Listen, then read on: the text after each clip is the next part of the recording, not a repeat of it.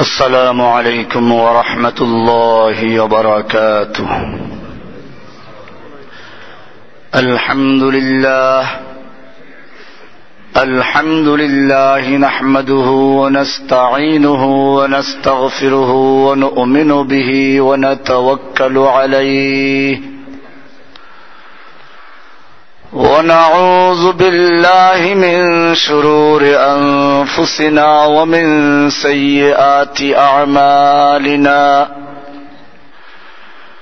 من يهده الله فلا مضل له ومن يضلله فلا هادي له. وأشهد أن لا إله إلا الله وحده لا شريك له. وأشهد أن محمدا عبده ورسوله. صلى الله تعالى عليه وعلى آله وأصحابه أجمعين. أما بعد فأعوذ بالله من الشيطان الرجيم بسم الله الرحمن الرحيم قل يا أيها الناس إني رسول الله إليكم جميعاً الذي له ملك السماوات والأرض. صدق الله تعالى وصدق رسوله النبي الأمي الكريم. ونحن على ذلك لمن الشاهدين والشاكرين والحمد لله رب العالمين. معزز ও মোহতারাম হাজরাত মুরব্বিয়ান কিরাম ও দিগার মুসল্লিয়ান আজম আল্লাহ সুবহানাহু ওয়া তাআলার মহান দরবারে লাখ শুকরিয়া জ্ঞাপন করছি যিনি আমাদেরকে প্রতি জুমার ন্যায় আজকেও সালাতুল জুমা আদায় করার জন্য মসজিদে আসার তৌফিক এনায়েত করেছেন, এজন্য বলি আলহামদুলিল্লাহ। খতমে নবুয়ত এর উপরে আলোচনা হচ্ছিল ইসলামের মূল আকিদা। তিনটি বিষয়। এক নাম্বার হচ্ছে আল্লাহর ওয়াহদানিয়ত, তৌহিদ। দ্বিতীয় বিষয় রেসালত। তৃতীয় বিষয়, আখিরাত। আমরা তাওহিদের বিষয়গুলো নিয়ে অনেক আলোচনা এখানে করেছি। তাওহিদের বিপরীত শিরিক, আল্লাহর সঙ্গে অংশীদার বানানো, এ বিষয় নিয়েও এখানে অনেক আলোচনা হয়েছে। দ্বিতীয় বিষয়টি হচ্ছে রেসালাত। এই রেসালাতের একটা অংশ হচ্ছে খতমে নবুয়ত আল্লাহ সুবহান দুনিয়াতে মানব জাতিকে সৃষ্টি করেছেন একটা লক্ষ্য, একটা উদ্দেশ্য নিয়ে। সেটা আমরা আগেও আলোচনা করেছি। আল্লাহ সুবহান বলছেন অমা খলাক্তুল জিন্নাওয়াল ইংসা ইল্লা লিয়াবুদুন। আমি মানব জাতিকে এবং জিন জাতিকে, দানব জাতিকে সৃষ্টি করেছি শুধুমাত্র আমারই গোলামি করার জন্য। মানুষ শুধুমাত্র আল্লাহর গোলামি করবে আর মানুষের জন্য আল্লাহ তারা অন্য সমস্ত মখলুককে গোলাম বানিয়ে দিয়েছেন। চন্দ্র, সূর্য মানুষের গোলাম। আসমান, জমিনে যা কিছু আছে আল্লাহ ছাড়া সবকিছুই মানুষের গোলাম। সূর্য আমাদের আলো দেয়, চন্দ্র আমাদের আলো দেয়, নিয়মিত খ্যাতমত করে যায়। এরকম দুনিয়াতে যত প্রাণী, যত মখলুক, এমনকি জমিন পর্যন্ত মানুষের গোলামি করে। কার নির্দেশে? আল্লাহর নির্দেশে। এটা আমি আগেও আলোচনা করেছি যে আল্লাহর নির্দেশ দুই রকম। একটা হচ্ছে তাকভিনী বা প্রাকৃতিক। মানুষের দেহের মধ্যে ডাক্তাররা বিভিন্নভাবে পরীক্ষা নিরীক্ষা করেন। কিন্তু এই যে একটা মেশিন ফিট করা আছে এরকম ভাবে রক্তটাকে পরিষ্কার করে, এইখানে এসে থেমে যায় যে এটা কেন এরকম করছে? কার নির্দেশে? এখানে এসে সমস্ত চিকিৎসা বিজ্ঞানী থেমে যায়। আল্লাহর যতক্ষণ পর্যন্ত ওর উপরে নির্দেশ রয়েছে, অতক্ষণ পর্যন্ত সে ওখানে বসে রক্তটাকে পরিষ্কার করতে থাকবে। ওখান থেকে রক্ত সাপ্লাই দেয়। আল্লাহ সুবহান হুকুম সব মখলুক মেনে চলে। মানুষের ক্ষেত্রে আল্লাহ রাব্বুল আলমিন দুই রকম বিধান দিয়েছেন। এক প্রকার বলেছিলাম তাকভিনি, যা মানুষ মানতে বাধ্য। হাত দিয়ে ধরা, পা দিয়ে চলা, কান দিয়ে শোনা, চোখ দিয়ে দেখা, নাক দিয়ে গ্রান নেওয়া, এগুলোর ব্যতিক্রম মানুষ করতে পারবে না। ইচ্ছে করলেও সে নাক দিয়ে খেতে পারবে না, চোখ দিয়ে শুনতে পারবে না, কারণ এগুলো তাকভিনি। এগুলোর উপরে আল্লাহর নির্দেশ ওরকম আছে, ওরা আল্লাহর কাছে আল্লাহর হুকুম মেনে চলে। দ্বিতীয় প্রকার হচ্ছে তশরি শরিয়াতের বিধান। এই শরিয়াতের বিধান নবীদের মূল দাওয়াত একটাই ছিল। আমি এটা গত জমতে আলোচনা করেছিলাম যে আল্লাহ সুবাহ একটা মাহফিল সাজিয়েছেন। এই পৃথিবীতে একটা ওয়াজ মাহফিল। আমি গত রাত্রে মাহফিল করেছি সিলেটে, আসছি কিছুক্ষণ আগে। সিলেটের অনেক বড় মাদ্রাসা, গহরপুর মাদ্রাসা, অনেকেই নাম জানেন। ও এলাকার বড় পিসাব ছিলেন শাইখুল হাদিস, আল্লামা নুরুদ্দিন গহরপুরি রহমতুল্লাহ আলাই ওনার মাদ্রাসায় মাহফিল ছিল। সারা রাত্র মাহফিল, অনেক বক্তাদের নাম। আমি বললাম যে, আমার তো জুমা পড়াতে হবে, ওই শেষ রাত্রে বয়ান করে গেলে আমি জুমা পড়তে পারব না। তো আমাকে এসার পরে দিল। প্রায় সোয়া দুই ঘণ্টার মতো আলোচনা হলো। অনেক বক্তাদের নাম। কোন বক্তার নাম বড় অক্ষরে। দেখা যায় মাহফিল যখন শুরু হয়, তখন কি বড় অক্ষরের বড় বক্তা আগে আসে না নিচের দিকের ছোট বক্তা আগে আসে? নিচের দিকের ছোট বক্তারা আগের থেকে আসতে থাকে। ঠিক তেমনি ভাবে আল্লাহ সুবহান এই পৃথিবীতে তার তৌহিদ প্রচারের জন্য, আল্লাহর একাত্মবাদকে প্রতিষ্ঠিত করার জন্য আল্লাহর সার্বভৌমত্বকে প্রতিষ্ঠিত করার জন্য, আল্লাহর দিনকে বিজয়ী করার জন্য লাইলাহাইল্লাহর দাওয়াতকে প্রতিষ্ঠিত করার জন্য নবী রসুলদের, বক্তাদের তালিকা তৈরি করলেন। এই তালিকায় আদম থেকে শুরু করে ঈসা আলাইসালাম পর্যন্ত সব নবীদের নাম ছিল। এই তালিকার মধ্যে সর্বপ্রধান এবং সর্বশ্রেষ্ঠ বড় অক্ষরে যার নাম, তিনি হচ্ছেন মোহাম্মদ রসুল্লাহ সাল্লাম দুনিয়ার মাহফিল যখন শুরু হল, মাহফিল শুরু হলো, বক্তা এক একজন করে আসতে শুরু করলেন। আদম আসলো, মুসা আসলো, নুহু আসলো। এই দিনই দাওয়াতের তিনটা স্তর ছিল। মানুষের জীবনে যেমন একটা শিশুকাল, একটা যৌবনকাল, একটা বার্ধক্য, ঠিক এরকম ভাবে ইসলামের শিশুকাল ছিল নূ সালামের আগ পর্যন্ত। এই সময়ে শুধুমাত্র তাওহীদের দাওয়াত ছিল। মানুষ শিরিক করবে না, আল্লাহর একত্ববাদ বিশ্বাসী হবে, আল্লাহর ইবাদত করবে, এটাই তাদের আকিদা রাখলেই তারা হাল চাষ করবে এটা ইবাদত। কবর দিবে তা ইবাদত। ওই যে আদমের এক ছেলে হাবিল যখন, কাবিল যখন হাবিলকে হত্যা করল, মাটি দিবে কেমনে? এটা তার জানা নেই। আল্লাহ রাব্বুল আলমিন একটা ফেরেস্তাকে পাঠাইলেন আর একটা মরা ফেরেস্তা নিয়ে। কাকের সুরত ধরে? কবর দেওয়া শিখেইল।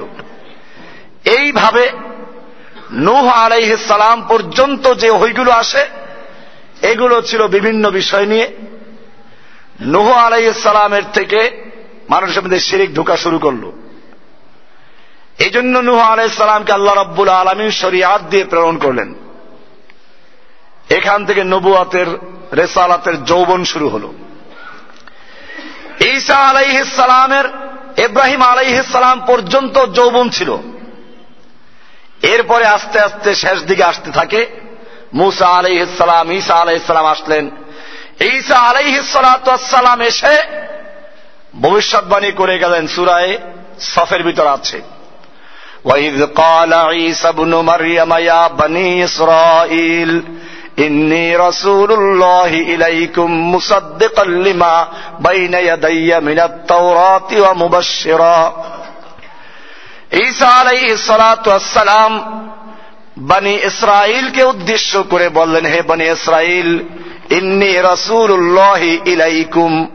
আমি তোমাদের প্রতি রসুল হিসেবে আগমন করেছি, তোমাদের প্রতি গোটা বিশ্ববাসীর জন্য নয়, বানি ইসরায়েলদের জন্য।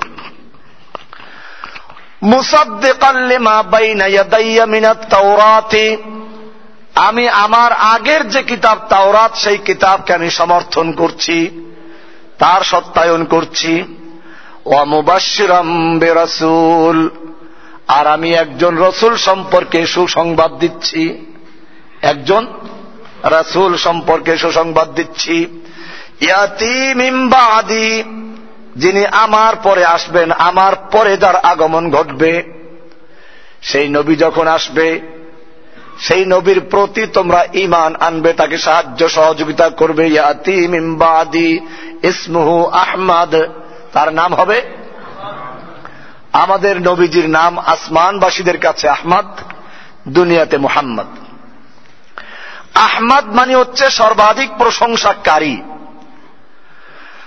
আল্লাহ সুবাহ তার প্রশংসা, আসমানের ফেরেস তারা করে, জমিনের মাখলুকাত করে, আসমানে সেজন্য আল্লাহর প্রশংসা যে যত বেশি করতে পারে, তার তত মর্যাদা। আল্লাহ রাব্বুর আলমিন আমাদের নবীজির নাম আসমানে করেছেন আহমাদ মানে আল্লাহর সবচেয়ে বেশি প্রশংসাকারী। আর দুনিয়াতে মুহাম্মদ। মুহাম্মদ মানে হচ্ছে সবচেয়ে বেশি প্রশংসিত। তার মানে দুনিয়াতে যত মানুষের প্রশংসা হবে, যত মাখলুকের প্রশংসা হবে কেমন পর্যন্ত যার প্রশংসা স্থায়ী থাকবে তিনি হচ্ছেন এক ব্যক্তি মোহাম্মদ সাল্লাম এই জন্য তিনি মোহাম্মদ। আল্লাহ আকবার। কত মহাদ্দিসিনে কারাম বের করেছেন? মোহাম্মদ, আহমদ, এই দুইটা নামের মধ্যে একটা অক্ষর ও নোক্তাওয়ালা অক্ষর নাই। আরবিতে অক্ষর করকম দুই রকম। কিছু নোক্তাওয়ালা, কিছু নোক্তা ছাড়া। আমাদের নবীজির যে প্রসিদ্ধ দুইটা নাম, আহমদ এবং মোহাম্মদ, এর মধ্যে কোন নোক্তা আছে? আল্লাহ রাব্বুল আলমিন জানিয়ে দিলেন যেই নবীর নামের মধ্যে কোনো কালো ফোটা নেই, নোক্তা নেই, ওই নবীর চরিত্রের মধ্যে, আদর্শের মধ্যেও কোনো কালো নোক্তা নেই ভান মুহাম্মদ বলতে গেলে নামটা ঠোঁটে ঠোঁট লেগে যায়। আল্লাহ রব্বুল আলমিন যেন জানিয়ে দিচ্ছেন, যেই নবীর নাম বলতে গেলে ঠোঁটের সঙ্গে ঠোঁট লেগে যায়, ওই নবীর আদর্শ যদি কোনো সমাজ, কোনো জাতি, কোনো দেশ কোন মানুষ যদি বাস্তবায়ন করে, তাহলে সেই সমাজের মানুষের অন্তরের সঙ্গে অন্তর মিলে যায়। আজকে কেন এত সমস্যা? নবীর আদর্শ ভালো লাগে না। নবীর নামে মিলাদ পড়তে ভালো লাগে, খারাপ লাগে না, মিষ্টি খাওয়া যায়। কিন্তু আদর্শ বাস্তবায়নের বিষয় আসুক, তখন আর থাকে না। এই নবীদের সিলসিলা শুরু হল। সর্বশেষ নবী আসলেন। এসে ঘোষণা করলেন যে আমি তেলাওয়াত করেছি। ইন্নি রসুল্লাহ ইলাইকুম জামিয়া হে দুনিয়ার সমস্ত মানুষেরা শোনো। ইন্নি রসুল্লাহ ইলাইকুম জামিয়া আমি তোমাদের সমস্ত মানুষের কাছে রাসুল হিসাবে আগমন করেছি। সুরায় আরাফ, একশো আটান্ন নম্বর আয়াত জামিয়ান সমস্ত মানুষের জন্য কোন এলাকার জন্য না, খাস কোন সময়ের জন্য না। কামত পর্যন্ত নবুয়াত এবং রেসালাতের যত ধারাবাহিকতা ছিল, প্রধান মেহমান আসার পরে আর কারণ নবী হওয়ার কোনো সুযোগ নেই। প্রধান বক্তা যখন মাহফিল শেষ করে দিল, এবারে মাহফিল শেষ।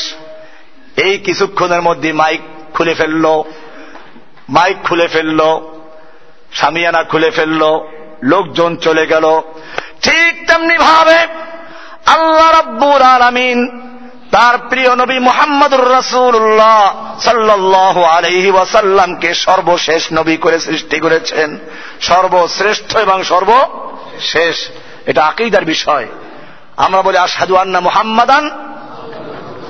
এর মানে এতটুকু না যে আপনি খালি সাক্ষী দিয়ে ছেড়ে দিলেন। এর মানে হচ্ছে, আমি সাক্ষ্য দিচ্ছি মোহাম্মদ সাল আলাইসাল্লাম আল্লাহ তালার বান্দা এবং রসুল। এগুলো অনেক বিষয় ইনশাল্লাহ আলোচনা আমরা করব।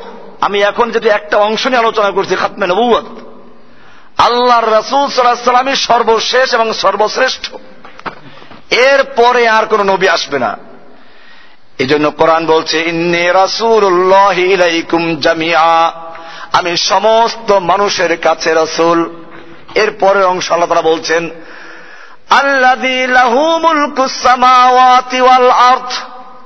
ওই মহান আল্লাহর পক্ষ থেকে রাসুল হিসাবে আগমন করেছি, যার ক্ষমতা আসমানে আর জমিনে, যার ক্ষমতা সর্বত্র ইঙ্গিত করা হল আল্লাহর ক্ষমতা যেখানে যেখানে পর্যন্ত আছে এবং যতদিন পর্যন্ত আছে, মোহাম্মদ সাল্লাহ আলিয়াল্লামের রেসারত এবং খতমনুবত ততদিন পর্যন্ত তত জায়গায় থাকবে।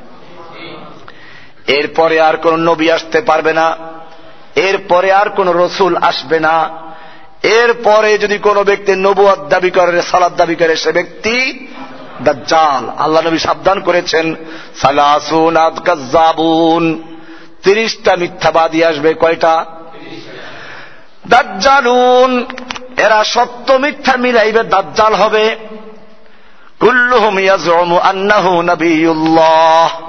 এদের প্রত্যেকে দাবি করবে সে আল্লাহর নবী, নবুয়াদ দাবি করবে। আমি হচ্ছি সর্বশেষ নবী, আমার পরে আর কোন নবী আসবে না, আমার পর আর কোন আল্লাহ তারা এজন্য কত সতর্কতা অবলম্বন করেছেন। আল্লাহর নবীর কোন পুত্র সন্তান জীবিত ছিল? কেন জীবিত ছিল না?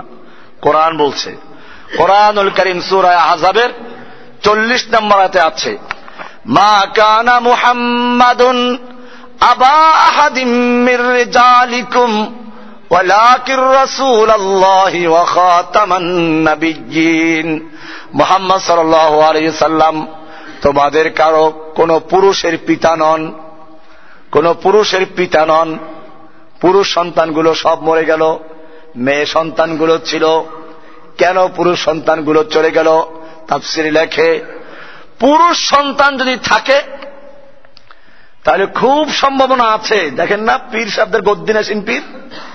পীর থাকা অবস্থায় পীরের ছেলেকে বলতে হবে শাহ সাহেব। কি বলতে হবে? শাহ সাহেব।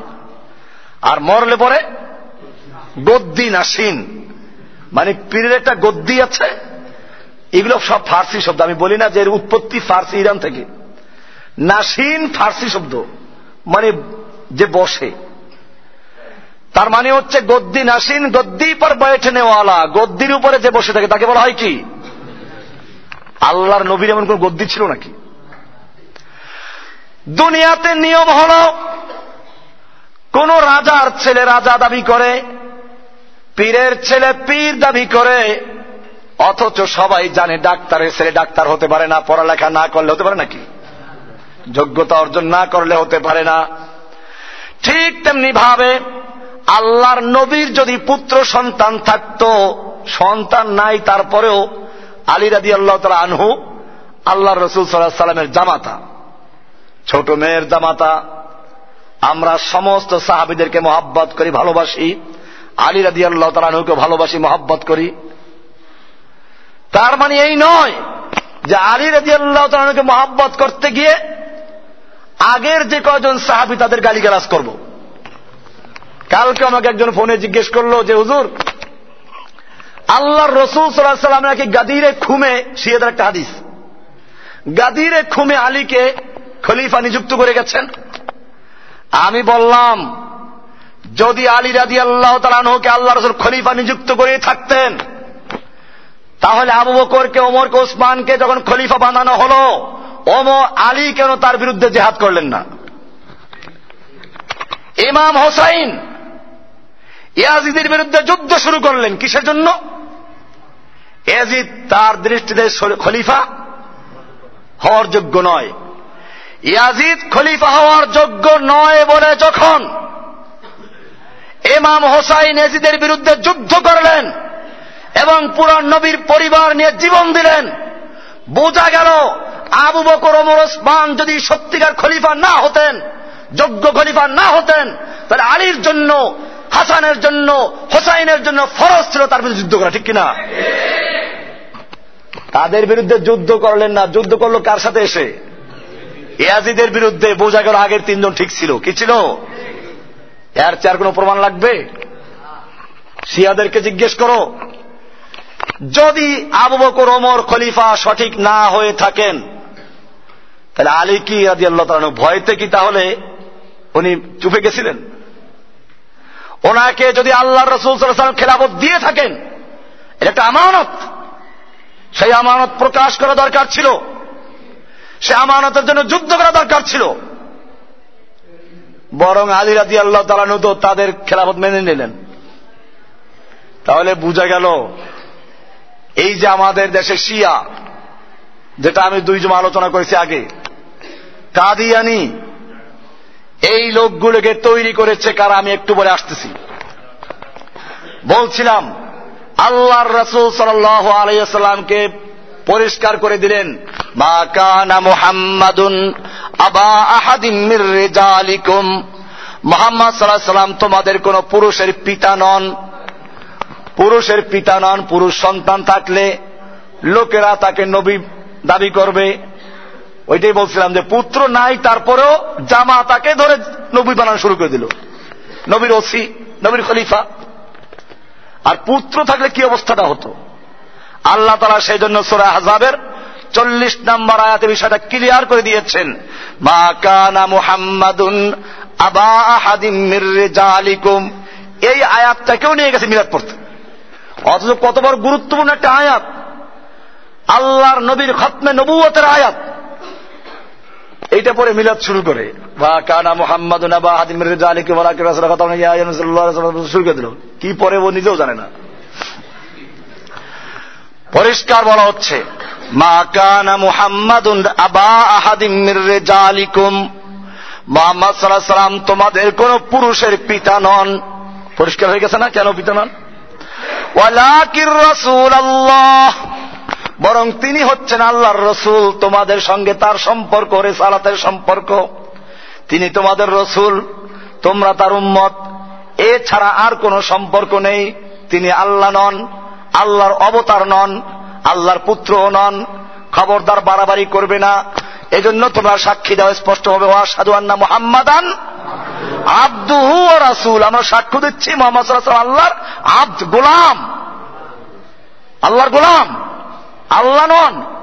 এই সাক্ষী দেয় আবার কত বাড়াবাড়ি। নবীন এবং খাতাম খাতাম বলা হয় যা দ্বারা সিল মারা হয়। খাতামন নবীন গোলাম আহমদ কাদিয়ানি। তর্জমা করেছে খাতাম মানে আংটি। মানে শ্রেষ্ঠ। মোহাম্মদ সাল্লাম শ্রেষ্ঠ নবী, শেষ নবী নন। নবুয়াতের দরজা উনি খুলে দিচ্ছেন।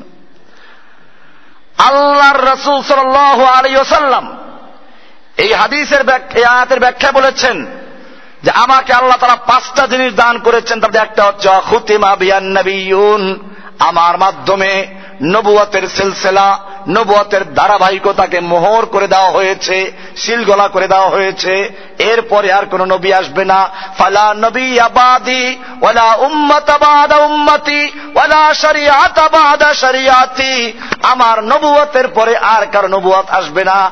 আমার রেসালাতের পরে আর কোন রসুল আসবে না। আমার উম্মতের পরে আর কোন উম্মত আসবে না। আমার শরিয়াতের পরে আর কোন শরিয়াত আসবে না। যদি দাবি করে সে কি? দাজ্জাল। সে দাজ্জাল। আল্লাহ রসুল বলে গেছেন, দাজ্জাল। আল্লাহর নবীর পরে আর কোন নবী আসবে না। এবার আসুন আমরা দেখি কোন ফাঁক ফকর আছে কিনা। আল্লাহর নবী সাল আলহি ওয়াসাল্লামের নবুয়াদ থাকাকালীনই, জীবিত থাকা অবস্থায় একজনে নবুয়াদ দাবি করল ইয়ামান থেকে, মুসাইলামাতুল কাজাব মুসাইলামা। এই মুসাইলামা নবুয়াদ দাবি করল, কিছু লোক তার উন্মত হল। এবং সে আল্লাহর নবীকে পত্র লেখল। চিঠির ভাষা। মিন মুসাইলামা তা রসুলিল্লাহ ইলা মুহাম্মাদিন রসুলিল্লাহ। আল্লাহর চিঠির উপরে লেখা থাকে। আরবের নিয়ম হল এরকম, কে পাঠাচ্ছে, কার কাছে, ওটা এইভাবে লেখা থাকে। আল্লাহর নবীর চিঠিতে বলা আছে, মিন রাসুলিল্লাহ, মিন মোহাম্মদ রসুলিল্লাহ ইলা অমুক। মোহাম্মদ আল্লাহ রসুলের পক্ষ থেকে অমুকের প্রতি তো এই মুসাইলামা আল্লাহর নবীর কাছে পত্র লেখল, মিন মুসাইলামা তা রাসুলিল্লাহ ইলা মুহাম্মাদিন রসুলিল্লাহ। আল্লাহর নবী, আল্লাহর রসুল মুসাইলামার পক্ষ থেকে মোহাম্মদ সাল্লাম আল্লাহর রসুল মোহাম্মদের প্রতি। তার মানে নিজেরটাও মানল আল্লাহ রসুলকে মানল সে। এটা ভাগাভাগি করার কি? এরপরে লেখলো ফাইনাল আরদা নিসফুহা লি অনিসফুহা লাকা। ফাইন্নি কদ উশরিকতু বিকা ফিন আমাকে আপনার সঙ্গে নবুয়াত এবং রেসালাতের ব্যাপারে অংশীদার করা হয়েছে। সুতরাং অর্ধেকটা পৃথিবীর নবী আর রসুল আমি, আর অর্ধেকটার নবী রসুল আপনি।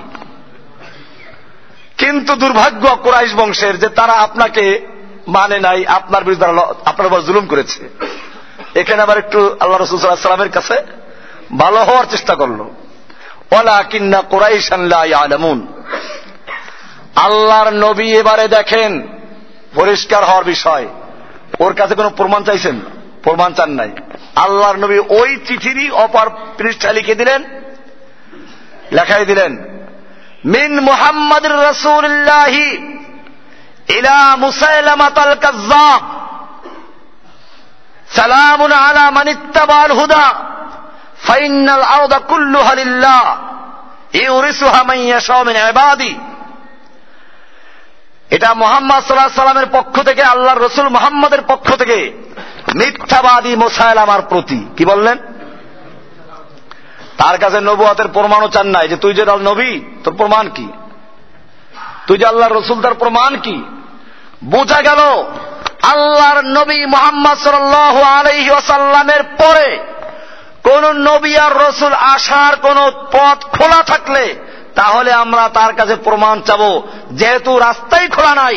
যদি কোনো ব্যক্তি নবদ দাবি করে রেসারত দাবি করে, সঙ্গে সঙ্গে বুঝতে হবে, আল্লাহর নবী যাদের সম্পর্কে সাবধান করেছেন, দাজ্জাল আসবে, মিথ্যাবাদী আসবে, এটা তারই একজন। আল্লাহ নবী নিজে কোনো প্রমাণ চান নাই। চিঠি লিখলেন বিন মোহাম্মদিন রসুলিল্লাহি ইলা মুসাইলামাত আল কাজ্জাব আল্লাহর রসুল মোহাম্মদ সাল্লাহ সাল্লামের পক্ষ থেকে ইয়ামানের মিথ্যাবাদী মুসাইলামার প্রতি সালাম ওই ব্যক্তির জন্য যে হেদায়ত অনুসরণ করেছে। ফাইনাল আরদা কুল্লুহালিল্লাহ জমিন অর্ধেক তোমার অর্ধেক, আমার তা না। গোটা জমিনের মালিক আল্লাহ, এবং তিনি যাকে ইচ্ছে করে নবাদ দান করেছেন, আমাকে তিনি গোটা জমিনের রসুল করে পাঠিয়েছেন। ইন্নি রাসুল্লাহ ইলাইকুম জামিয়া ইয়া ইউহান্নাস কুল ইয়া আইয়ুহান্নাস হে নবী, আপনি বিশ্ববাসীকে জানিয়ে দিন, ইন্নি রাসূলুল্লাহি ইলাইকুম জামিয়া আমি গোটা পৃথিবীর মানুষের কাছে কেমত পর্যন্ত আনেওয়ালা মানুষের কাছে কোন রঙের পার্থক্য নেই, এলাকার পার্থক্য নেই, সমস্ত রঙের মানুষের কাছে, সমস্ত কালারের মানুষের কাছে, সমস্ত ভাষার মানুষের কাছে, সমস্ত এলাকার মানুষের কাছে। কামত পর্যন্ত যত মানুষ দুনিয়াতে আগমন করবে, আমি সমস্ত মানুষের প্রতি রাসুল হিসাবে আল্লাহর পক্ষ থেকে আগমন করেছি। কোন রসুল আসার সুযোগ নেই। মোসাইল আমাকে জবাব দিয়ে দিলেন, কোন নবী রসুলের কোন সুযোগ আছে আর? এরপর আসুন সাহাবিদের। এজমা। এজমার মধ্যে সমস্ত, সবচেয়ে বড় এজমা সাহাবিদের এজমা। আল্লাহর নবীর মৃত্যুর পরে চতুর্দিকে ফেতনা দেখা দিল। এগুলো বলতে গেলে অনেক সময়ের প্রয়োজন।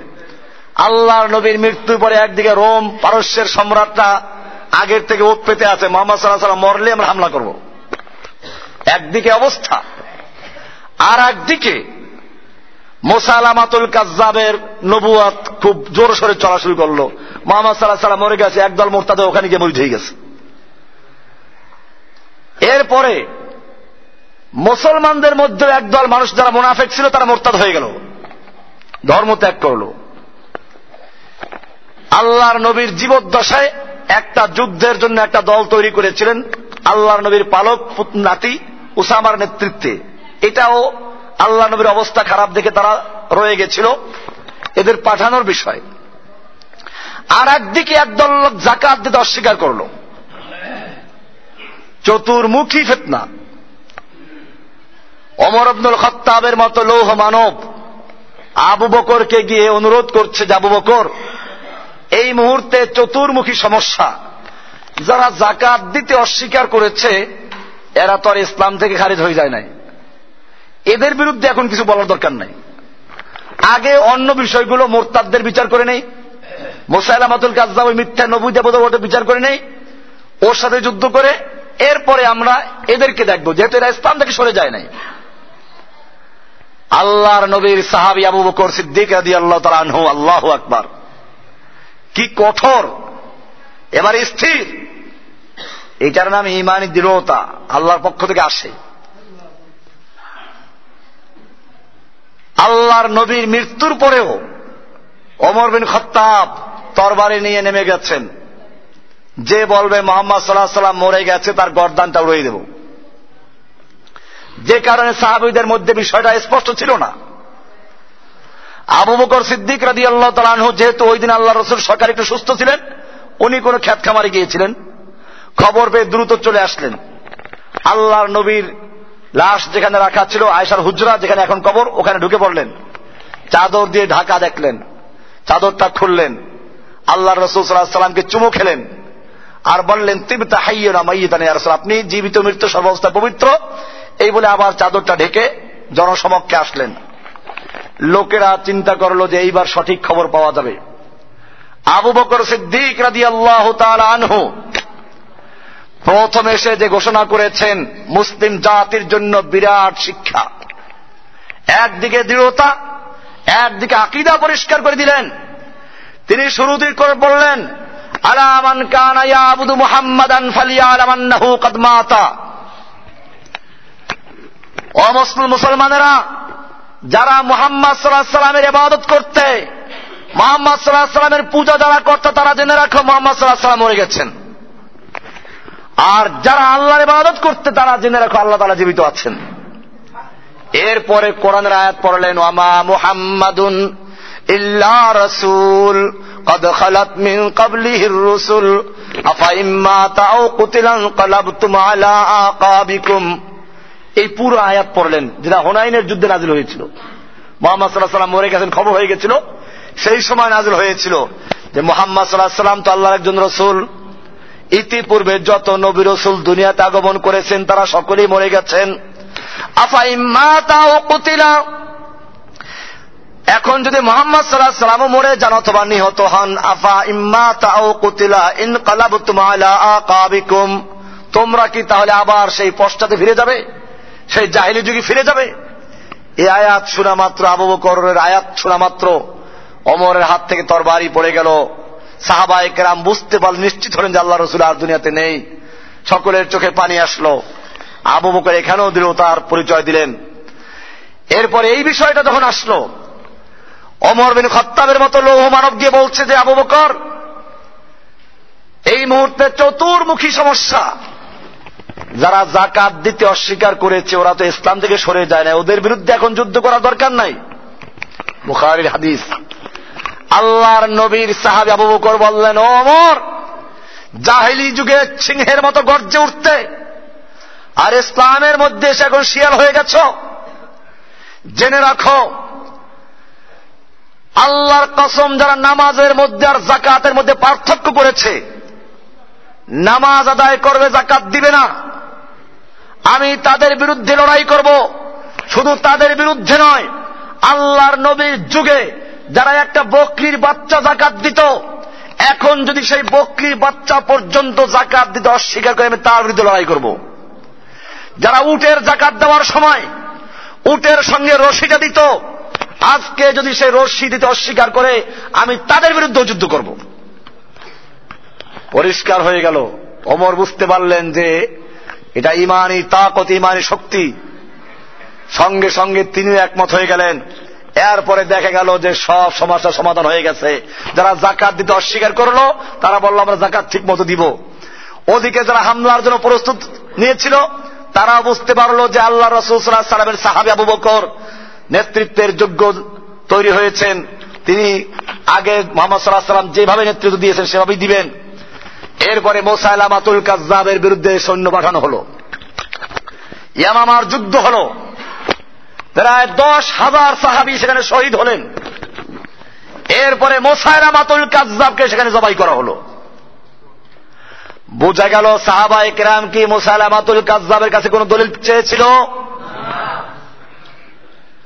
আল্লাহর নবীর নবুয়তের পরে আর কোন নবী যদি আসার সুযোগ থাকত, আল্লাহর নবী নিজে ওই মোসাইলামাতুল কাজাবের কাছে প্রমাণ চাইতেন। নবীর পরে নবীর সাহাবিরা মোসাইলামাতুল কাজাবের কাছে প্রমাণ চাইতেন। কোন প্রমাণ চান নাই, বরং বিনা প্রমাণে যেহেতু নবত আসার কোন সুযোগই নেই, সুযোগ থাকলে প্রমাণ চাওয়া হয়। যেহেতু নবী রসুলের দরজা বন্ধ হয়ে গেছে, আল্লাহর নবীকে দিয়ে নবুয়াদকে মোহর করে দেওয়া হয়েছে। আল্লাহর নবীর সর্বশেষ মেহমান, সর্বশেষ বক্তা এসে গেছেন। এরপরে আর কোন নবী আসবেন না। সেজন্য সাহাবা একরাম মোসাইলামাতুল কাজাবের বিরুদ্ধে যুদ্ধ করতে গেলেন, কোন প্রমাণ চাইতে যান নাই। অমুসলমান পরিষ্কার হয়ে গেল। কেমত পর্যন্ত যত নবী আর রসুলের দাবিদার আসবে। সাহাবা একরাম যেভাবে মোসাইলামাতুল কাজাবকে দুনিয়াতে বিদায় করে দিয়েছেন, ঠিক তেমনি ভাবে কেমত পর্যন্ত যত মিথ্যা নবীদার নবী রসুল দাবি করবে, তাদের পরিণতি হচ্ছে তাকে হত্যা করে দিতে হবে। আজকে বাংলাদেশে গোলাম আহমদ কাদিয়ানের উম্মত আছে, মসজিদ আছে। বক্সিবাজার যান। এইগুলো কোথেকে আসলো? এই গোলাম আহমদ কাদিয়ানি নবুয়াদ দাবি করেছে। এর জন্ম হয়েছিল পাঞ্জাবের গুরুদাসপুর জেলায়। ইংরেজ শাসনের আগ মুহূর্তে আঠারোশো উনচল্লিশ অথবা আঠারোশো চল্লিশে তার জন্ম হয়েছিল পাঞ্জাবের গুরুদাসপুর জেলার কাদিয়ান নামক গ্রামে। এরপরে দেখা যায় যে আঠারো সাতান্ন সনের হাঙ্গামার সময় ওই যে যুদ্ধ হল, সে সময় তার বয়স ছিল ষোলো সতেরো বছর। এরপরে সে আস্তে আস্তে মাদ্রাসায় পড়ে, আর কিতাবাদি পড়ে। প্রথমে খুব বুজুর্গ হয়, এরপরে আস্তে আস্তে পীর হয়, সুফি। এরপরে সে দাবি করল মুজাদ্দিদ। কি দাবি করল? মুজাদ্দিদ। যেমন দাবি করে, আমাদের দেশে বহুত মুজাদ্দিদ আছে। এই সিলসিলা এইভাবেই চলে সব। মুজাদ্দিদ। সংস্কারক। এরপরে আস্তে আস্তে কিছুদিন পরে দাবি করল জিল্লি নবী। মানে ছায়া নবী, পূর্ণাঙ্গ নবী না। এরপরে এরপরে গিয়ে আঠারোশো একানব্বই সনে সে দাবি করল মাসিহে মাউদ। এর আগে দাবি করছে ইমাম মাহাদি। এরপরে মাসিহে মাউদ ইসা আল্লাহ সালাম যে আসবে, এই সেই ইসা এরপরে উনিশশো এক সালে গিয়া সে দাবি করল, আমি এখন পূর্ণাঙ্গ নবী। এই নবীর ওহিও আছে কতগুলো, আমি আলোচনা করব। তার হাদিস আছে আমার কাছে। তাদের কোরআনের তর্জমা আছে, এগুলো ভাষা সবই আছে। এই নবী দাবি করল, ইংরেজরাও তখন, যেহেতু তখন ইংরেজ বিরোধী আন্দোলন হচ্ছিল ভারতবর্ষে এই কথা আমি আগেও বলেছি, ইংরেজরা এই দেশ যখন দখল করল, তখন তারা এদেশে দালাল পাঠালো, গোয়েন্দা পাঠালো, আমরা ভারতবর্ষ দখল করেছি, আমাদের শাসন কীভাবে স্থির হতে পারে, সেজন্য রিপোর্ট তৈরি করো। ভারতবর্ষের থেকে তিন বছর ঘুরে তারপর রিপোর্ট তৈরি করা হলো। ভারতবর্ষে ইংরেজদের শত্রু হিন্দু নয়, বৌদ্ধ নয়, অন্য কোন ধর্মের লোকেরা নয়, একমাত্র শত্রু মুসলিম জাতি। যতদিন পর্যন্ত এই দেশে মুসলমান থাকবে, ততদিন পর্যন্ত ইংরেজরা তাদের শাসনকে পাকাপোক্ত বলে মনে করতে পারে না। কারণ মুসলিমদের কোরআন আছে। মুসলিম মানেই হচ্ছে এক আল্লাহর হুকুমের সামনে আত্মসমর্পণকারী। তারা অন্য কারোর সামনে আত্মসমর্পণ করবে না। মুসলিমদের একজন নেতা আছে। মোহাম্মদ সাল্লাহ সাল্লাম কেমন পর্যন্তের জন্য নেতা। মুসলিমদের দিন আছে, তারা কারও সামনে মাথা নত করবে না। সুতরাং যদি এই দেশ থেকে মুসলিমদেরকে বিদায় করা যায়, তাহলেই কেবলমাত্র তোমাদের শাসন স্থায়ী হবে। এজন্য কিছু রিপোর্ট দেওয়া হলো, পরামর্শ দেওয়া হলো। ইংরেজরা পরামর্শ আগেও দিয়েছে, এখনও দিচ্ছে। মিলও আছে অনেকটা। পরামর্শ দিল এক নাম্বার কাজ হল মুসলমানদের প্রাণের স্পন্দন কোরআনুল করিমকে জ্বালিয়ে দিতে হবে। দুই নাম্বার কাজ হল এই কোরআন যেখান থেকে প্রচারিত হয় মাদ্রাসা মসজিদগুলো ধ্বংস করতে হবে। তিন নাম্বার কাজ হল এই কোরআনের পক্ষে যে আলেমরা প্রচার করে এদেরকে হত্যা করতে হবে। ইতিহাস যারা জানেন তারা জানেন, এরপরে ইংরেজদের এই সব প্ল্যান বাস্তবায়ন করার জন্য কাজ হাতে নেওয়া হল। ভারতবর্ষের গোটা ভূখণ্ডের প্রায় এক চতুর্থাংশ জমি ছিল মাদ্রাসা, মসজিদের নামে অপকৃত দিল্লি শহরে প্রায় বারোশো মাদ্রাসা ছিল। অর্থ সম্পত্তিগুলো বাতিল করে হিন্দুদেরকে জমিদারি দেওয়া হলো। মাদ্রাসা, মসজিদগুলো গুড়িয়ে দেওয়া হলো। কিছু বড় বড় মসজিদ মাদ্রাসাকে ঘোড়া রাস্তাও বানানো হলো। এরপরে ইংরেজ দার্শনিক এবং ঐতিহাসিক ডক্টর টামসন লিখেছেন, দিল্লি শাহী মসজিদের সামনে এবং লাহোর জামে মসজিদের সামনে তিন তিন লক্ষ কোরআনুল করিমকে একাত্র করে আগুনে পড়ানো হয়েছে। এরপরে ওলামায় কেরামদের হত্যা করা শুরু হল। ওলামায় কেরামদেরকে শুকুরের চামড়ার ভিতরে ঢুকিয়ে দ্রুতগামী ঘোড়ার পায়ের সঙ্গে বেঁধে দিয়ে হত্যা করা হয়েছে। দিল্লির চাঁদনি চক থেকে খয়বর পর্যন্ত রাস্তার দুপাশে এমন কোন গাছ ছিল না, যে গাছের প্রত্যেকটা ডালে এক একজন আলেমকে ফাঁসিতে ঝুলানো না হয়েছিল। ওলামায় কেরামদেরকে আগুনে পোড়ানো হলো। তিনি লিখেছেন, আমার তাবুতে গিয়ে মানুষ পোড়া গন্ধ পেলাম, তাবুর পিছনে গিয়ে দেখলাম চল্লিশ জন আলেমকে আগুনে পোড়ানো হচ্ছে। আমার সামনে আরও চল্লিশ জনকে আনা হলো। বলা হচ্ছে মৌলবীর দল, হয়তো ইংরেজ শাসনের সামনে মাথা নত করবি, ওদের আনুগত্য করবি, নতুবা তোদেরকেও পুরানো হবে। যেরকম ভাবে চল্লিশ জন পোড়ানো হচ্ছে বস্যভূত করে দেওয়া হচ্ছে। ডক্টর টামসন লেখেন, আমার সৃষ্টিকর্তার কসম, ওই চল্লিশ জন আলেম প্রত্যেকে আগুনে পুড়তে রাজি হলো, মরতে রাজি হলো, ইংরেজ শাসনের সামনে আনুগত্য করতে মাথা নত রাজি হয় না কেউই। তাদের মুখে কবিতা ছিল ডরতে নেই দুনিয়া মে মুসলমানো কিসি সে জব দৌলত ইমা মিলি উনকো নবী সে। নাহনুল্লাদিন বায়াউ মুহাম্মাদা আলাল জিহাদ মা বকিনা আবাদা। আমাদের দেহের সঙ্গে যান থাকা পর্যন্ত আমরা কারো সামনে মাথা নগত্য করতে জানি না মর্দে মমিন বাতিল সে হরগেজ खौफ खा सकता नहीं सर कटा सकता है लेकिन सर झुका सकता नहीं ওরা আমাদের হত্যা করলো মসজিদ মাদ্রাসা বন্ধ করলো কোরআন শরীফ পুড়িয়ে ফেললো তারপরেও দেখে যে ইংরেজ বিরোধী আন্দোলন আরো দাবা আন্দোলনের মতো ছড়িয়ে পড়েছে আবার পরামর্শে বসলো পরামর্শদাতাদেরকে ডাকা হলো। তোমাদের পরামর্শ অনুযায়ী কোরআন পড়িয়েছি। তোমাদের পরামর্শ অনুযায়ী মসজিদ, মাদ্রাসা বন্ধ করে দিয়েছি। তোমাদের পরামর্শ অনুযায়ী আনন্দকে হত্যা করেছি। কেন এখনও ইংরেজ বিরোধী আন্দোলন চাঙ্গা হচ্ছে? তখন ছোট ছোট বাচ্চা হাফেজদেরকে নিয়ে, আট নয় বছরের হাফেজদেরকে নিয়ে ওদের সামনে হাজির করে বলল, তোমরা যে কোরআন পড়িয়েছ, কাগজের কোরআন পড়িয়েছ তোমরা যে মাদ্রাসা মসজিদ বন্ধ করেছ, ইটের আর কাঠের মাদ্রাসা বন্ধ করেছ, জেনে রাখো, এই প্রত্যেকটা বাচ্চার বুকের ভিতরে তিরিশ পারা কোরআন সংরক্ষিত রয়েছে। কালকে আবার তারা পুরা কোরআনকে জীবিত করতে পারবে। কোরআন তোমাদের পক্ষে ধ্বংস করা সম্ভব নয়। বাস্তব, কোরআন হেফাজত করার দায়িত্ব নিয়েছেন কে? ইউরিদুন আলী উৎফি ও নূর আল্লাহ রাব্বুল আলমিন বলছেন, ওই দুনিয়ার কাফের মুশরিক মোরতাদেরা চায়, মোনাফিকরা চায় আল্লাহর নূরকে ফুৎকার দিয়ে নির্বাপিত করতে। আল্লাহ মুতিম্মনুরিহি কিন্তু আল্লাহ তারা তার নূরকে পূর্ণ করে ছাড়বেন। ওয়ালাউ কারিহাল কাফিরুন, দুনিয়ার সমস্ত কাফের মুশরিক মোরতাদ একাত্র হয়ে চেষ্টা করলেও কোরআনকে ধ্বংস করতে পারবে? ইংরেজরা পেরেছে? বোঝা গেল যারা কোরআনের বিরুদ্ধে অবস্থান নেয়। কোরআনের আইন যাদের ভালো লাগে না, কোরআন হুকুম দিয়েছে পর্দা করো, ইফতিজিং বন্ধ হয়ে যাবে। কোরআনের স্পষ্ট আয়াত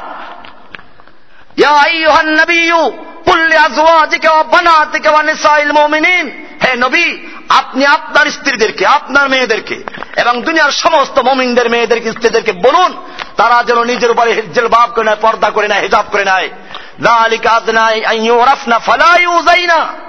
এটা যদি করা হয়, তাহলে ওদেরকেও কষ্ট দিবে না, উত্তপ্ত করবে না, ইফতিজিং করবে না। ও আমার জাতি, আল্লাহ রব্বুল আলমিন যে হুকুম দিয়েছিলেন ইফতিজিং বন্ধ করার জন্য, সেই হুকুমকে বাতিল করে যদি ইফতিজিং বন্ধ করতে চায়, বন্ধ হবে না, আরও বাড়বে। আরও বাড়বে। সুতরাং আজকে আমরা প্রশাসনকে জানাতে চাই, যদি সত্যিকারই তোমরা ইফতিজিং বন্ধ করতে চাও কোরআনের বিধানের সামনে চলে আসো। কোরআন যে বিধান দিয়েছে, ওরা যদি ইফতিজিং করে, তার বিচার আছে। যে না করলে, অবিবাহিত হলে, ওদেরকে জনসমক্ষে আনো, পল্টন ময়দানে জমা করো। রেডিও, টিভি, মিডিয়া সব জড়ো করো। এদের সামনে একশো দোররা মারো। আর বিবাহিত হলে পরে ওদেরকে গাছের সঙ্গে বাঁধো। অথবা হাঁটু পর্যন্ত গাড়ো। এরপরে চতুর্দিক থেকে পাথর ছুঁড়ে ও রক্ত, মাংস, হাড্ডিগুলো বাতাসে উড়িয়ে দাও। এই দৃশ্য যারা দেখবে, যারা শুনবে, জীবনে আর ইফতিজিং এর নাম মুখে নেবে সেই আইনকে বাতিল করে ইফতিজিং বন্ধ করতে চাচ্ছে। বন্ধ হবে না আর বাড়বে। আজকে মেয়েরা কেন আত্মহত্যা করছে? চিন্তা করো, তোমাদের কাছে বিচার একটা মেয়ে যখন ধর্ষিতা হয়, এরপরে যখন থানায় মামলা করতে যায়, সেখানে পুলিশদের কাছে আবার আর একবার ধর্ষিতা হতে হয়। এরপরে সাংঘাতিক মানে সাংবাদিকরা আসে। এই সাংবাদিক নামক সাংঘাতিক লোকেরা এসে আবার তন্ন তন্ন করে জিজ্ঞেস করে, এই নারীটা আবার তৃতীয়বার ধর্ষণের শিকার ঠিক কিনা? এই কারণে কোন ভালো মেয়ে, কোন লজ্জাবতী মেয়ে, সে নিজেকে প্রকাশ না করে দুনিয়ার থেকে মৃত্যুর পথকে বেছে নিয়ে যায়। আমার ভাইয়েরা, আল্লাহ রাব্বুল আলমিন ভালো করে জানেন ইফতিজিং বন্ধ করতে কি আইন দিতে হবে? সেজন্য কঠোর আইন দিয়েছেন। এই আইন যদি এই সমাজে চলত, তাহলে কি স্কুল কলেজের সামনে, মহিলা স্কুলের সামনে, কলেজের সামনে এই যুবক ছেলেগুলো এতিমের মতো দাঁড়িয়ে থাকতো? পুলিশ গিয়ে ওদের পিটে তারপর হাড্ডি গুড়ি গুড়ি করে দিত, ঠিক কিনা? আল্লাহর আইনকে বাতিল করে ইফতিজিং বন্ধ করা কেমত পর্যন্ত বন্ধ হবে না। এজন্য মনে রাখতে হবে। ইংরেজরা ও কোরআনের বিরুদ্ধে। আমি সেখান থেকে চলে গেছি আরেকদিকে। ইংরেজরা কোরআনকে বন্ধ করতে চেয়েছে। কোরআন বন্ধ হয়েছে না, ওরা বন্ধ হয়ে চলে গেছে। জেনে রাখতে হবে যেই সমাজ, যেই জাতি কোরআনের সঙ্গে বেয়াদবি করে, কোরআনের কোন হুকুমকে বাতিল করে, কোরআনের হুকুমকে পছন্দ করে না। আল্লাহ সুবাহ তারা সেই জাতিকে ধ্বংস করে ছাড়েন, অপমান করে ছাড়েন বেইজত করে ছাড়েন। ইংরেজরা সেভাবে চেষ্টা করল কাজ হলো না। এরপরে জঘন্যতম চক্রান্তে লিপ্ত হলো। যেই চক্রান্ত আপনারা জানেন, এরপরে শুরু হলো যে আমরা মাদ্রাসা ধ্বংস করে ভুল করেছি। একদিকে আলেমদেরকে মারতে হবে আর একটা কাজ করতে হবে, দুইটা ভাগ করতে হবে। কটা ভাগ করতে হবে? সবাইকে মারলে আমরা টিকতে পারব না। দুইটা ভাগ করতে হবে। একটা ভাগ হবে ইংরেজদের পক্ষে আর একটা হবে বিপক্ষে। একটার নাম দেওয়া হবে মডারেট মুসলিম। কি নাম দেওয়া হবে?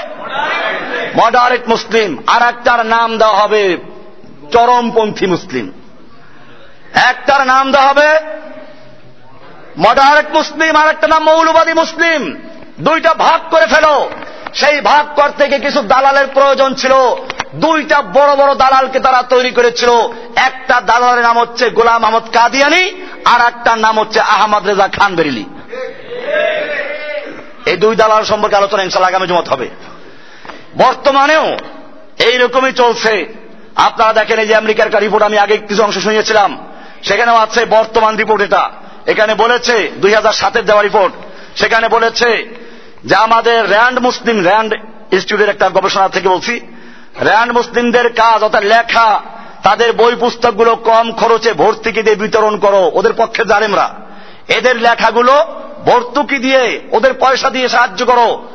দুই নাম্বার লেখছে যে তাদেরকে, অর্থাৎ মডারেট মুসলিমদেরকে উৎসাহ দান করা জনসাধারণ এবং যুবকদের উদ্দেশ্যে লেখার জন্য। যুবকদেরকে যেন তারা মডারেট বানায়। আধুনিক মুসলিম মানে ইসলামের কিছু মানবে কিছু মানবে না। এরপরে লেখছে যে তাদের, অর্থাৎ মডারেট মুসলিমদের দৃষ্টিভঙ্গিকে ইসলামী শিক্ষার পাঠ্যক্রমে অন্তর্ভুক্ত করা। ইসলামের মধ্যে ঢুকিয়ে দেওয়া, ইসলামের পাঠ্যক্রমে ঢুকিয়ে দেওয়া। যেটা বর্তমানে হচ্ছে, আজকের যে শিক্ষানীতি বা নীতিমালা তৈরি করা হয়েছে, এর মধ্যে কোরআন শিক্ষার কোন স্থান নাই। ও আমার জাতি, যদি কোন জাতি কোরআন শিক্ষার থেকে দূরে থাকে, কোরআনের আলো থেকে দূরে থাকে, সে মানুষ না পশু? কোরআন পরিষ্কার বলে যে পশু, এই পশুগুলোকে দিয়ে দুনিয়াতে কোনো কাজ হবে নাকি? এরা তো ইফতিজিং করবি পশুতে কি করে? পশুর কোন লজ্জা আছে নাকি? কুত্তার কোন লজ্জা আছে? কুত্তার রাস্তায় একটা মেলামেশা করে। ছাগল একটা সঙ্গে মেলামেশা করে, গরু মেলামেশা করে। কোন লজ্জা আছে? যতক্ষণ পর্যন্ত কোরআনের আলো না ঢুকবে, তারা কি করবে? কোন মাদ্রাসার ছেলেরা ইফতিন করে? কোন মাদ্রাসায় জঙ্গিবাদী পাওয়া যায়? যা তো পাওয়া যায়, সব কোথায় পাওয়া যায়? কাজেই বুঝতে হবে। আমাদের এইগুলো এখানে বলা আছে। এরপরে আরেকটা লেখছে যে, প্রাক ইসলামী এবং ইসলামী নয়, সেই সমস্ত ইতিহাস এবং সংস্কৃতিকে সংশ্লিষ্ট দেশের প্রচার মাধ্যমে ও পাঠ্যক্রমে অন্তর্ভুক্ত করা এবং সে সম্পর্কে সচেতনতাকে উৎসাহিত করা। তার মানে ইসলামের আগের ইতিহাস মানুষকে আবার সচেতন করাও। মিশরে গিয়ে ফেরাউনদের ইতিহাস পড়াও। সৌদি আরবে গিয়ে মুসলিমদের আল্লাহ নবীর আগের যে ইতিহাস ছিল জাহিলি যুগের, সেই ইতিহাসগুলো তাজা করো। বাংলাদেশে শাহপরান, শাহ মাকদুম শাহজালাল এদের ইতিহাস দরকার নাই। কবর বানাইয়া মাদার পূজা করো। এদের ইতিহাসও ধারে কাছে যেও না। ওনাদের ইতিহাস যদি কেউ পড়ে, তাহলে সেই দেশে ইসলাম সার্ভিস থাকতে পারবে? শাহজালাল ইয়ামানি রহমাতুল্লাহ কেন আসছিলেন? ইতিহাস পড়া দরকার। ইতিহাস রাখবে না। ইতিহাস করে চলে যাবে অন্যদিকে। এইভাবে পরামর্শ দেওয়া হচ্ছে এরপর লেখছে যে, পাঁচ নাম্বার দিচ্ছে যে, সুফিবাদের জনপ্রিয়তাকে এবং গ্রহণযোগ্যতাকে উৎসাহ প্রদান করো। সুফিবাদ। এটা কেন এটা আমরা আলোচনা নিয়ে আসবেন পরে আলোচনাগুলোতে? এটা তাসাউফকে তারা ভালোবাসে সেজন্য না। খুশি হওয়ার কারণ নাই যে আমেরিকা তাসফকে ভালোবাসে, বরং এজন্য যে সুফিবাদীর মধ্যে ঢুকলে তারা আস্তে এমনি জেহাদ থেকে সরে যায়। জেহাদের অর্থ নফসের জেহাদ, অস্ত্রের জেহাদ দরকার নাই। গোলাম আহমদ কাদিয়ানিও ইংরেজদের বিরুদ্ধে প্রথম পক্ষে, ইংরেজদের পক্ষে মুসলমানদের বিপক্ষে প্রথম ফতুয়া দিয়েছে। জেহাদকে নাম, ছোড়, দোয়ায় ভাইও, ইসলামে হারাম, হায় কতলকে তাল ইংরেজরা দেশে আল্লাহর ছায়া, আল্লাহর রহমত, কাজে এর বিরুদ্ধে জেহাদ করা যাবে না, যুদ্ধ করা যাবে না। এই ফতুয়া প্রথম দিয়েছে কে? গোলাম আহমদ কাদিয়ানি। এই জন্য সুফিবাদকে সে উৎসাহিত করতে বলেছে। এরপরে লিখেছে, তাদের সাথে অবৈধ দল এবং কর্মকাণ্ডের সম্পর্ক প্রকাশ করো। যে কোনো আলেম যদি কোরআন হাতে সই কথা বলে, তারে বলে দাও যে জঙ্গিবাদের সাথে মিল আছে। এ জঙ্গিবাদী করে, এ অমুক করে, হরকুতুল জেহাদ করে, যে এমবি করে, অমুক করে, তমুক করে, এইভাবে একটা সাথে লাগাই দাও, তাহলে সে এমনি বন্ধ হয়ে যাবে। লেখা আছে পরিষ্কার। কাজে বুঝতে হবে, এই দেশেও যেগুলো হচ্ছে এখন যে আলেম কোরআন হাদিসের কথা বলে, কিছু লোকেরা তার কথার থেকে কি পায়? জেহাদের কথা বললে যদি জঙ্গিবাদী হয়, তো জেহাদের কথা কোরআনে আছে, জেহাদের কথা হাদিসে আছে, জেহাদের কথা আল্লাহর নবীর জীবনে আছে, আল্লাহর নবী নিজে গোটা জীবনে সাতাইশটা যুদ্ধের কমান্ডার ইন চিফের দায়িত্ব পালন করেছেন। কোরআন, হাদিস ভরা জেহাদ। যদি জেহাদের কথা অপরাধ হয়, তাহলে কোরআনের মধ্যেও কি আছে? এজন্য ভালো করে বুঝতে আল্লাহকে ভয় করতে হবে। তারপর লেখছে, মৌলবাদী চরমপন্থী ও সন্ত্রাসীদের ধ্বংসাত্মক কাজের জন্য তাদের প্রতি শ্রদ্ধা ও প্রশংসা করার থেকে বিরত থাকো। মানে মুসলমানদের যে বীর পুরুষরা আছে, ওদের বীরত্ব বয়ন করবা না, ওদেরকে কাপুরুষ বলবা। ওদের সৈনিকেরা ইসরায়েলের সৈনিকেরা বালুর বস্তার ভিতরে ঢুকে তারপরে ট্যাঙ্কের গোলা নিয়ে একটা গুলি ছড়ে পালাই যায়। এরা বীর পুরুষ, আর ওদের ট্যাঙ্কের সামনে একটা শার্ট পরে, একটা পাজামা পরে পাথর নিয়ে বুকে দাঁড়িয়ে তারপর পাথর মারে। এরা হলো কাপুরুষ। এরা হলো কাপুরুষ। মিডিয়ার কাজ এটা। লিখে দিয়েছে এটা। তাদেরকে মানসিকভাবে বিশৃঙ্খল এবং কাপুরুষ ব্যক্তি হিসেবে প্রচার করো। এবার আরও অনেকগুলো আছে। মৌলবাদী ও জঙ্গি গ্রুপগুলোর দুর্নীতি, বিশ্বাসঘাতকতা এবং পাপাচারের ব্যাপারে অনুসন্ধান করার জন্য সাংবাদিকদের উৎসাহ দান করো। অর্থাৎ মৌলবাদী যারা ওদের ভাষায়, যারা পিওর মুসলিম, এদের পিছনে আগে ওদের দোষগুলো বাইর করো। কোন জায়গায় কার কি দোষ আছে, এই দোষগুলো খুঁজে খুঁজে বাড়ি করো। আসা না দেশে? আমাদের এলাকাতেও আস দেখবেন। এই এলাকায় বহু লোকেরা আছে, আমার বিরুদ্ধে কেবল তালাশ করে কেমনে একটা দোষ পাওয়া যায়? যদি কোনো একটা দোষ পাওয়াই গেল, একেবারে তাদের আর সাংবাদিকরা না, নিজেরা ঘুরে ঘুরে তারা পোস্টার বিলি করে ঠিক কিনা? আপনারা দেখেছেন? আপনারা দেখেছেন? আমরা পার্বত্য অঞ্চলে একটা সুন্দর একটা স্কিম নিয়েছিলাম, খ্রিস্টানদেরকে মুসলিম বানানোর। সেইটাকে তারা কত কালারিং করে প্রচার করল। আর এই দেশের কিছু মৌলবী এলাকার, মৌলবী নিজের পয়সার টাকা দিয়ে, নিজের পকেটের টাকা দিয়ে আমার বিরুদ্ধে পোস্টার করেছে, এলাকায় ছেড়েছে, ডাকে ছেড়েছে, ছয় টাকার টিকিট লেগাইছে এক একটাই এরকম প্রায় কয়েক হাজার সিসি বিলি করেছে। ভাইরা আমার, এটাই এখানে লেখা আছে, মৌলবাদী ও জঙ্গিবাদী জঙ্গি গ্রুপগুলোর দুর্নীতি, বিশ্বাসঘাতকতা এবং পাপাচারের ব্যাপারে অনুসন্ধান করো এবং এজন্য সাংবাদিকদেরকে উৎসাহিত করো। মৌলবাদীদের মধ্যে বিভেদ, বিভাজনকে উৎসাহিত করো। মানে বিভেদ, বিভাজন সঙ্গে দাও মধ্যে তাফরিক করে দাও। এটা হচ্ছে এখন। এই জন্য আমাদের মনে রাখতে হবে, এই কুফফাদের চক্রান্ত এটা আগেও ছিল, এখন আছে। ইংরেজরা সেই চক্রান্ত বাস্তবায়ন করার জন্য দুইজন লোককে তৈরি করেছিল ভারতবর্ষে। একজনের নাম গোলাম মোহাম্মদ কাদিয়ানি আর একজনের নাম আহমদ খান রেজা। বেরুলবি কাদিনী সম্পর্কে আরও আলোচনা আগামী জমাতে হবে ইনশাআল্লাহ। আল্লাহ তালা আমাদের সকলকে বিষয়গুলিকে বুঝার এবং আমল করার তৌফিক দান করুন। আমিন।